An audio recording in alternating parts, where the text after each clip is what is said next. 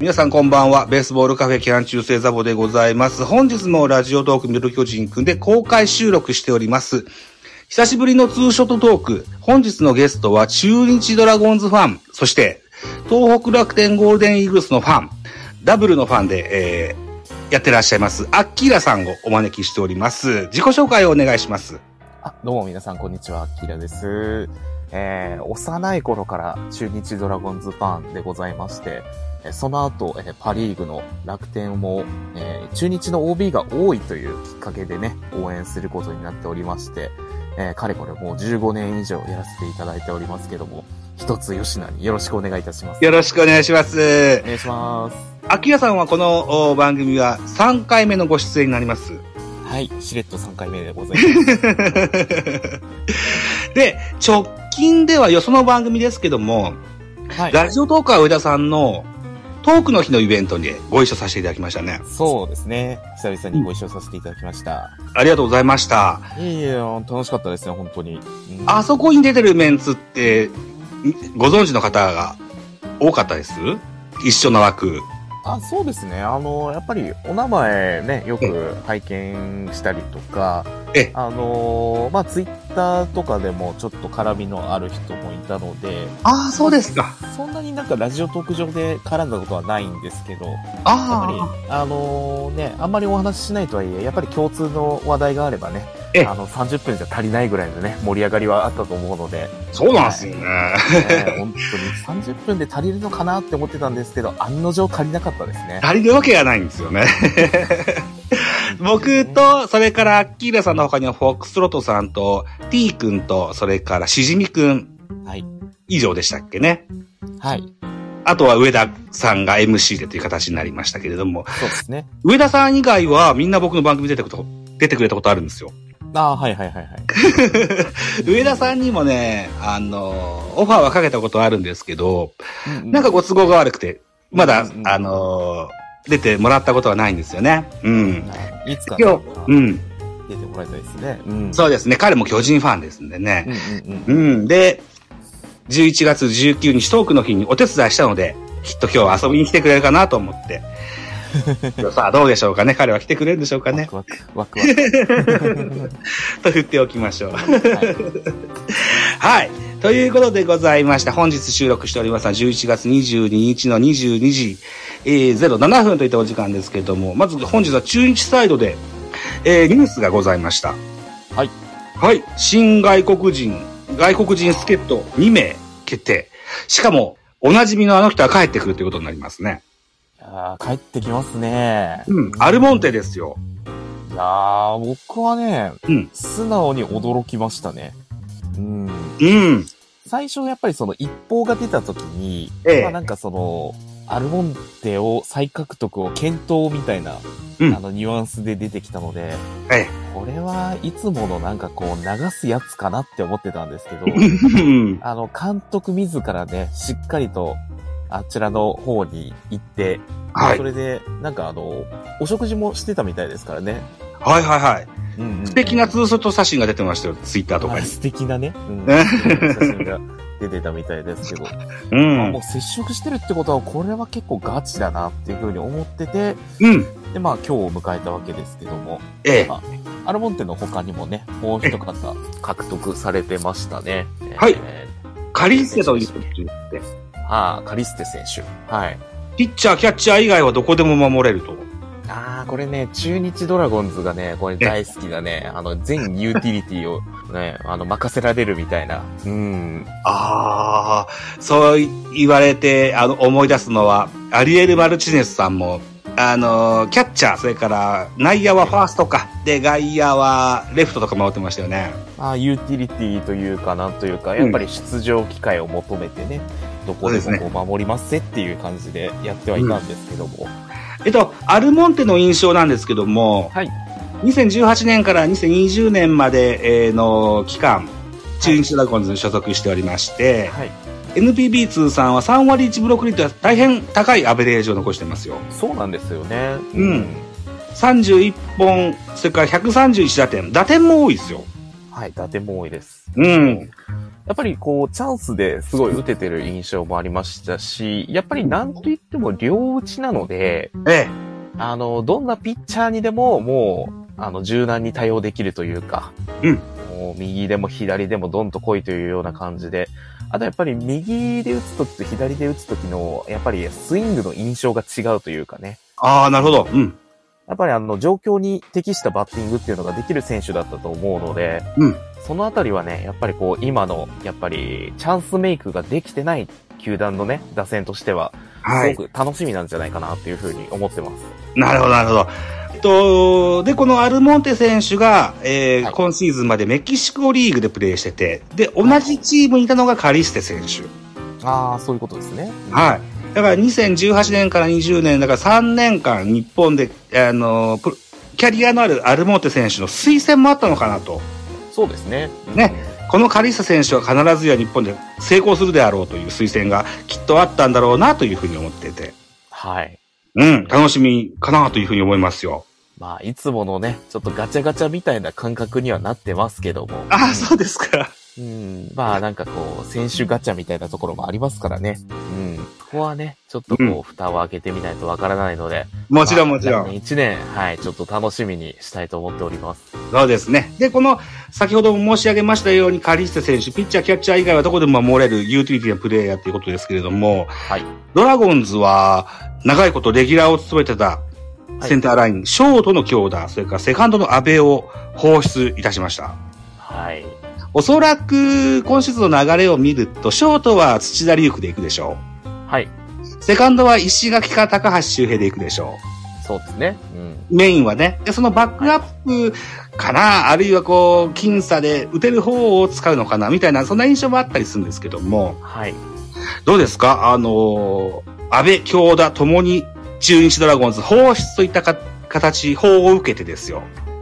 はい。アキラさん、あの、率直なご感想なんか聞かせてもらえませんか？そうですね。まあ、まず率直に思うのは、まあ、すごく広い意味で言うんですけど、はい。トレードが活発で良かったなって思いますね。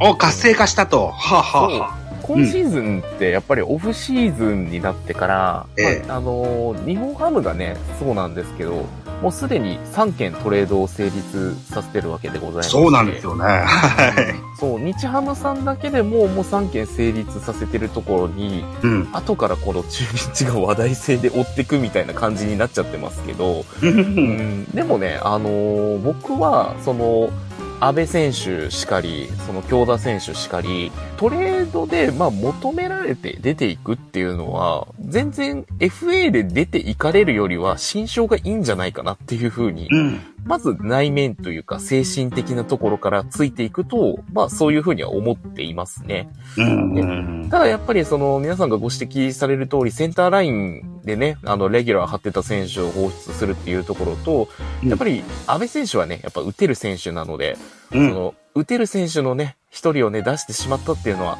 すごく惜しいことなんじゃないかなとは思いますけども、うん。ただ、やはりね、マンネリっていう単語がありね。ますように、安倍選手ってすごく、やっぱこう、右打ちにすごく秀でる者はいないみたいな、天才的なね、右打ちをしてたりとか、うん。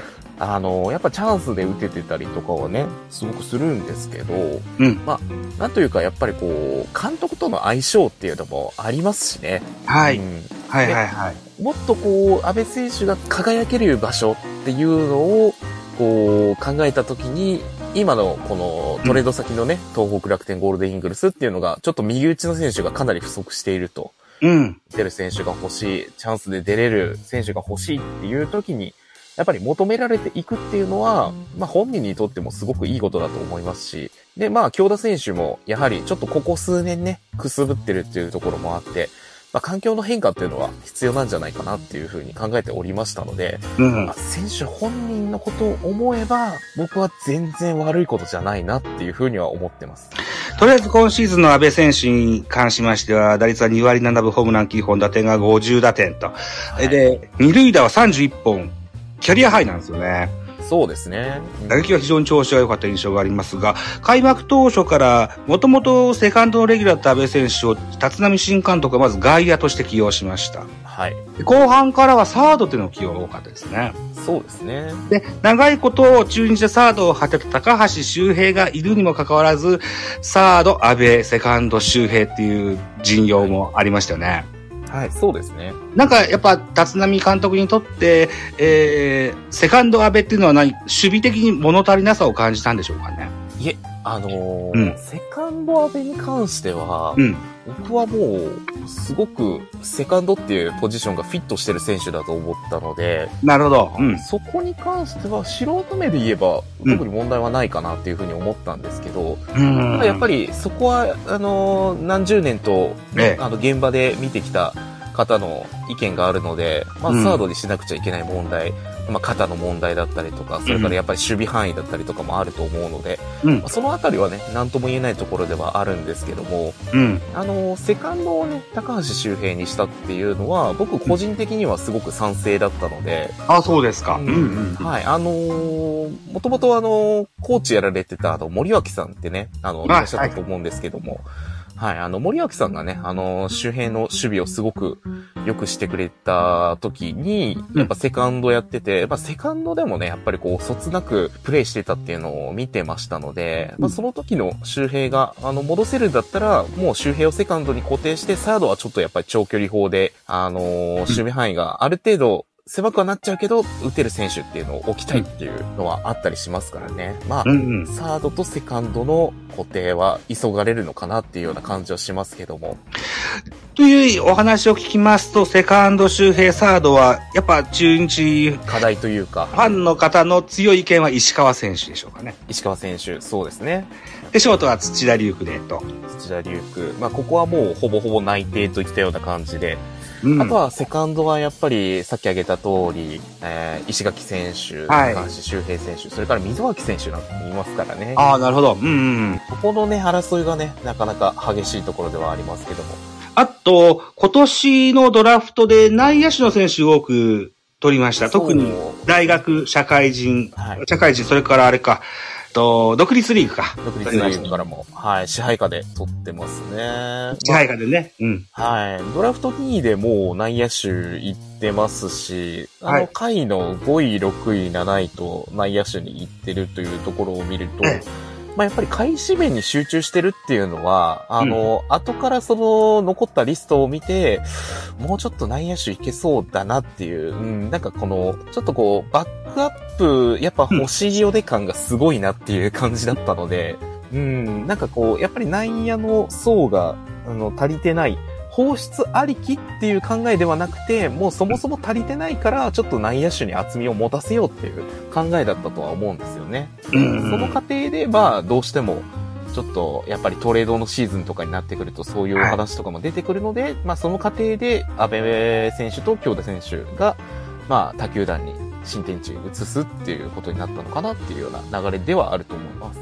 あと、そうですね。えーリュウク選手の話もしましたけども、はい京田さんですけど、し今シーズンのシーズン途中に、戦う男の顔じゃないって言われて、ね、ね。返されたことありましたよね。はい、もうすでにネタとしてはね、もうすごく有名な言葉になってしまったんですけどもね、どうしても立ちしてしまうようなね、印象があると思いますが、まあ、実際ですうんね、京田選手っていうのは、やっぱりここ数年くすぶってる理由っていうのは、はい。やっぱりその、なんていうのかな、自分自身で動きすぎてる感っていうのがあるのかなっていうところ、まあ、コーチの言うことを聞かなかったりだとか、そうですか。やはっぱり普段からのね、あの、まあ、態度だったりとか、真面目は真面目なんだけども、い。うん。ちょっと個人の考えっていうのも、まあ、我が強いというか、そういうところもあって、やっぱり中日の、あの、チームにフィットしてなかったっていう現状もあるみたいなので、そうですか。うん仕方ないかなっていうふうには思いますけどもね。うんはい。なるほどなはい。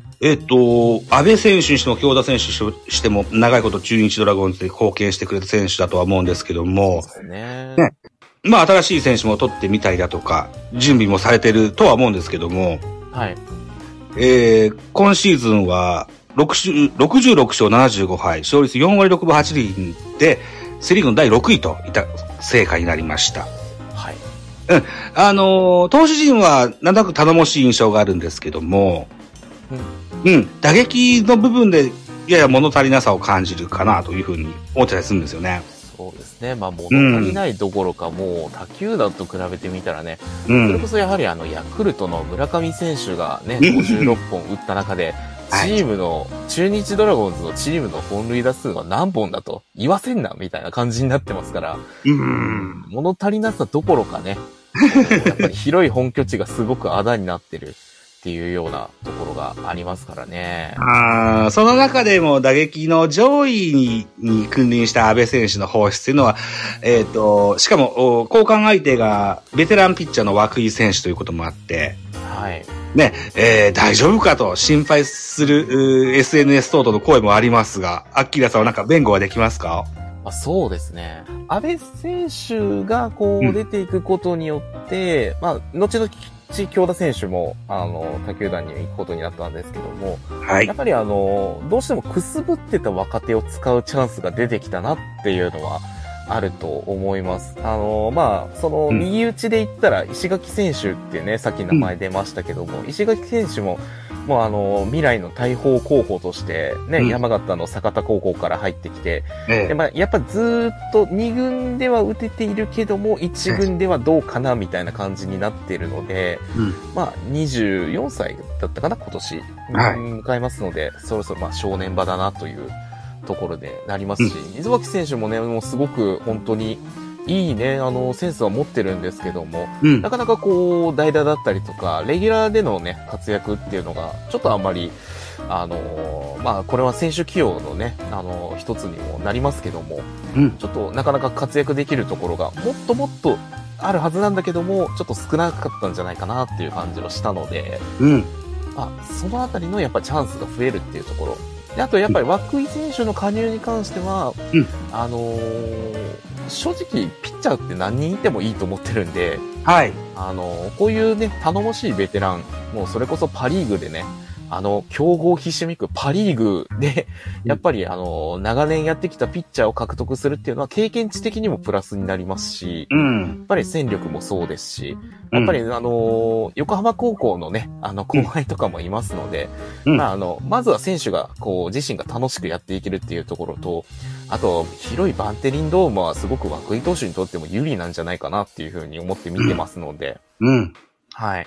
あのーまあ、やっぱりどうしてもね、年々こう、球威がなくなってくるっていうのが、あえ。えのー通常のピッチャーのね、あのーまあ、しょう、しょうがないところじゃないですけども、ええ。大体そうだと思うんですけどもそう、ですね。うん。まあ、広いドームでなんとかこう、ホームランになりそうなあたりを、まあ、二塁打に抑えたりとかね、そういうなんかごまかしみたいなのも聞かせることはできるんじゃないかなと思うので、で、まあ、しっかりとね、したピッチングも、あの、去年のオープン戦とかで、あの、名古屋ドームで実は登板してるので、そうですか。その時のピはいッチングも、はい、素晴らしかったので、まあ、マウンド自体も合うんじゃないかなっていうふうに思ってますし、うんうん。そこら辺はもう、やっぱやってみないとわからないのもあるのでね、うん。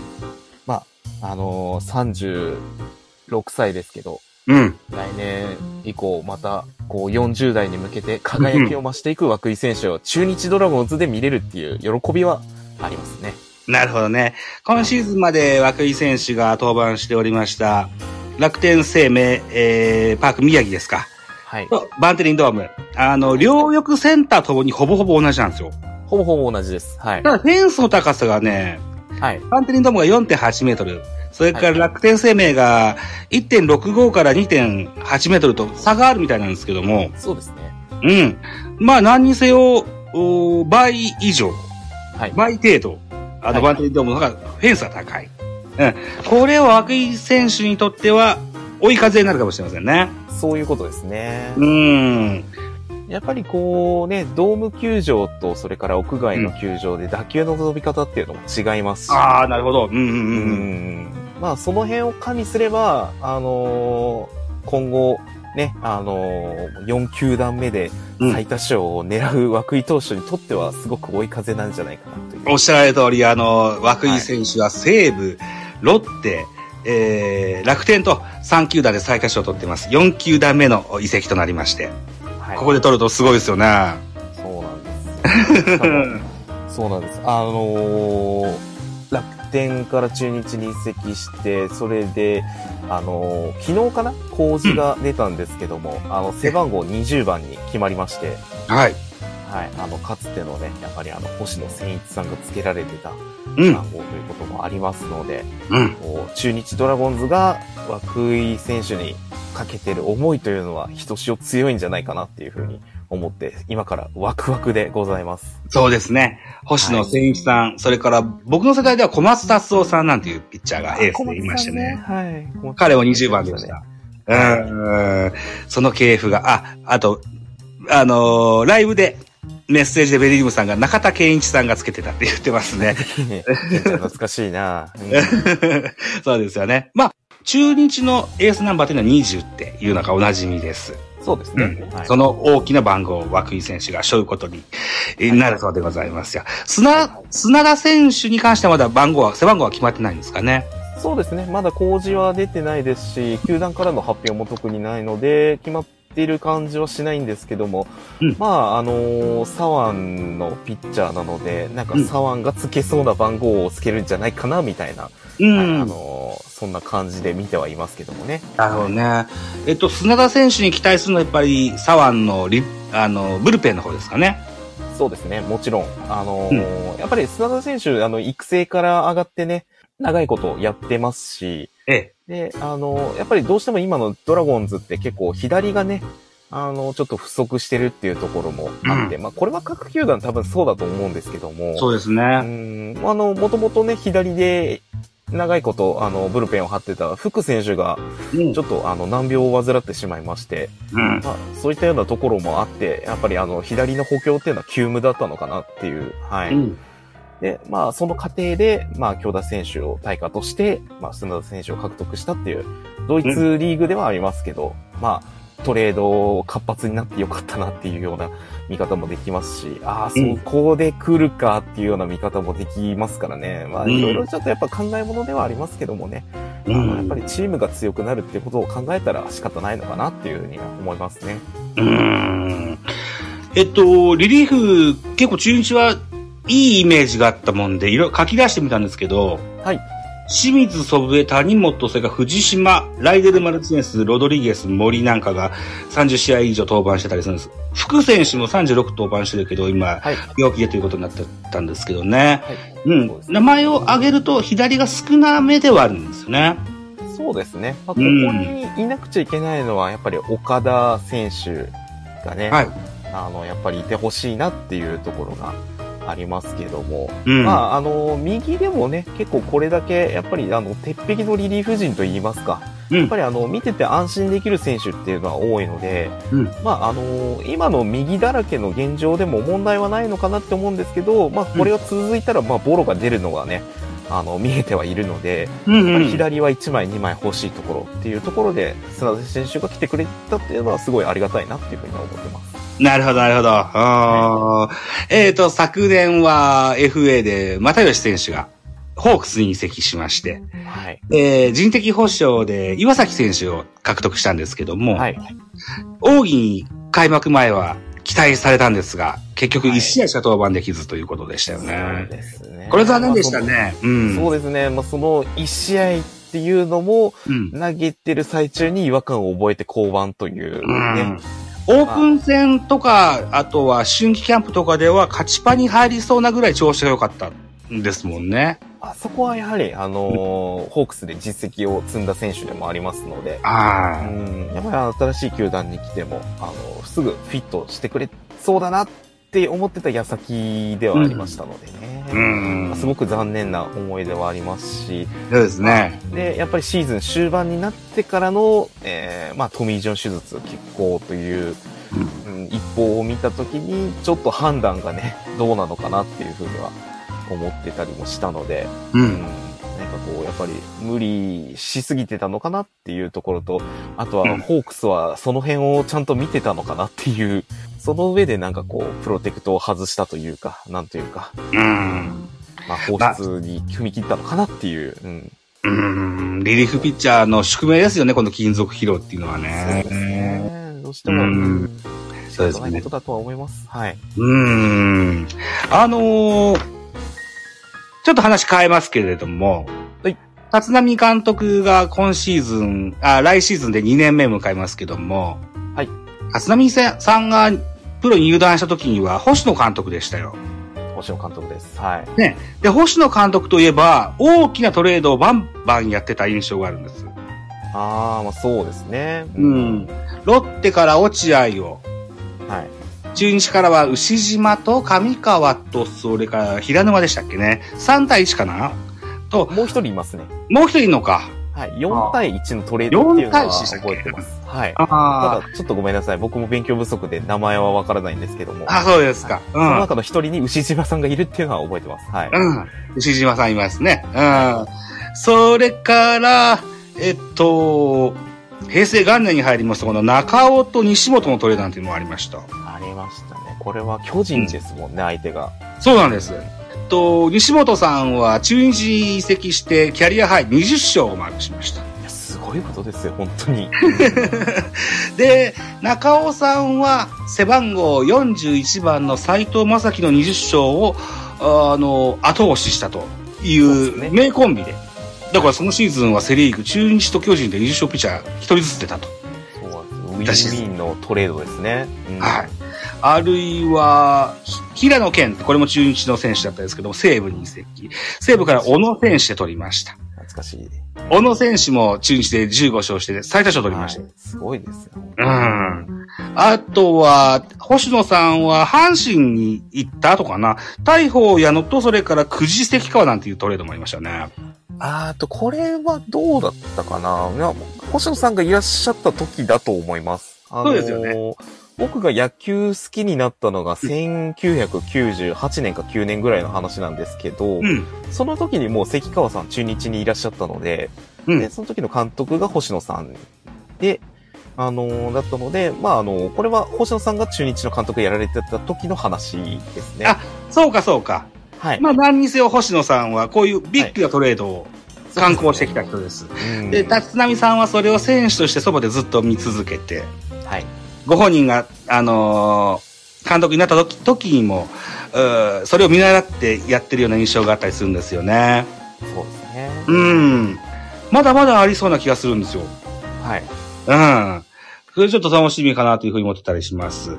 あのー、アッキーラさんは楽天のファンでもあるじゃないですか。はい。あのー、巨人楽天間でもですよ。はい。えっ、と、ウィーラーとそれから、あえっ、と、池田、ありました。はい。うん。その、お数ヶ月後に高梨とはい。高田法生ってありました。高田法生。はい。うん。で、そのシーズンの終盤には、た田中隆也っていうキャッチャーを一人、そちらに無償で出したのかな？えっ、と、金銭トレードですね。金銭トレードか。金銭トレード出しました。豊島タイで、住谷銀次郎をはいそちらに向かわせました。はい、金銭とトレードで。いうような、うん。パッケージ的なトレードもあるのかななんていうふうに思ったりするんですよね。あー、なるほどね、今後も。うんうん。だから、こううん。これで終わりじゃないのかななんていうふうに思ったりするんですよ。そうですね。まあ、うんまず、あの、良いお相手になってるっていうところは、現状間違いないのかなっていうところと、やっぱりね、どっちの球団もね、なんかこう、思惑というか、うん。うん、このウィーラーにしかり、高梨しかり、今後ちょっと楽天では出番が少なくなっていきそうだなっていう選手。うんそれから、やっぱり、生きのいい若手が欲しいっていう意味で、あの、求めてた選手っていう、その意見がやっぱり一致するっていうところが、あの、この利害関係としては抜群だったのかなっていうのが、この時の、まあ、巨人と楽天の関係っていうところだとは思いますので、う。うんん。なんか、あの、今後もね、全然あってもおかしくないなとは思いますし、その時はまたザボさんと何かお話できたらいいなと思います。はい。そうですね。うーん。はい。いうことですね。うーん今日は、えっ、と、アッキーラ氏は中日と楽天がお好きというタイトルでやっております。で、えっ、と、ポッドキャストにするときは前編と後編に分けてやろうと思うんです。で、中日サイドを一旦締めようと思うんですけども、アッキーラさんが今やってらっしゃる番組の番宣をいただけるといいかなというふうに思いますが、いかがでしょうか？あ、はい。えー、私がですね、あの、ラジオトークっていうところで配信してるんですけども、あのー普段からですね、あのーもう雑談だったりとか、もう野球以外にもあれこれ喋ってるチャンネルをやっておりまして、えーお客ライブ突発という番組やらせていただいております。あのー語呂の良さだけでね、覚えてもらってる節があるんですけども、もしお時間があれば遊びに来ていただけると嬉しいです。よろしくお願いします。あと、今集めてるギフトとかなんとかってないです？あ、はい、えっとですね、うん今、本日この11月22日からになるんですけども、あの、年賀状待ってるよというギフトがですね、あの、僕の番組の方で実装されておりまして、まあ、ライブでも、あの、番組の方にお便りで送っていただいても構わないんですけども、こちらをですね、あの、来週の29日までの期間中に30枚集まりますと、あの、私のオリジナル年賀状というのがラジオトーク社を通じて、え皆様の元に送られるという、とても素敵なイベントがございますので、えー年賀状のギフト、えーバリバリ集めてる最中でございます。目標の枚数までは、まだ残りですね、あの、たくさんありますので、もしあの、これ聞いてる方でね、あの、ちょっと気になるなっていう方がいらっしゃったら、ぜひチェックの方よろしくお願いいたします。はい、よろしくお願いします。僕もラジオトークやってて、その年賀状ギフトのキャンペーンの知らなかったですわ。そうなんだ。去年ね、あの、やってて、あの、すごく素敵だなって思ってたので、まあ、来年こそはやろうって思って、まあ、このタイミングが来たわけなんですけども、うんあの、無事にエントリーも進みまして、で、あの、今、ギフトを集めてる最中ではありますのでね、ちょっと、一週間必死のパッチで頑張ってやっていこうかなっていうふうに思っております。はい。頑張って、ぜひ、はい、もうぜひ、送ってあげてくださいね。よろしくお願いします。お願いします。では、えっと、ベースボールカフェ期間中制のアッキーラさんとの会前編をこの辺りにしたいというふうに思いますが、えっと、ラジオトークの収録はこのまま続けたいと思いますので、よろしくお願いします。お願いします。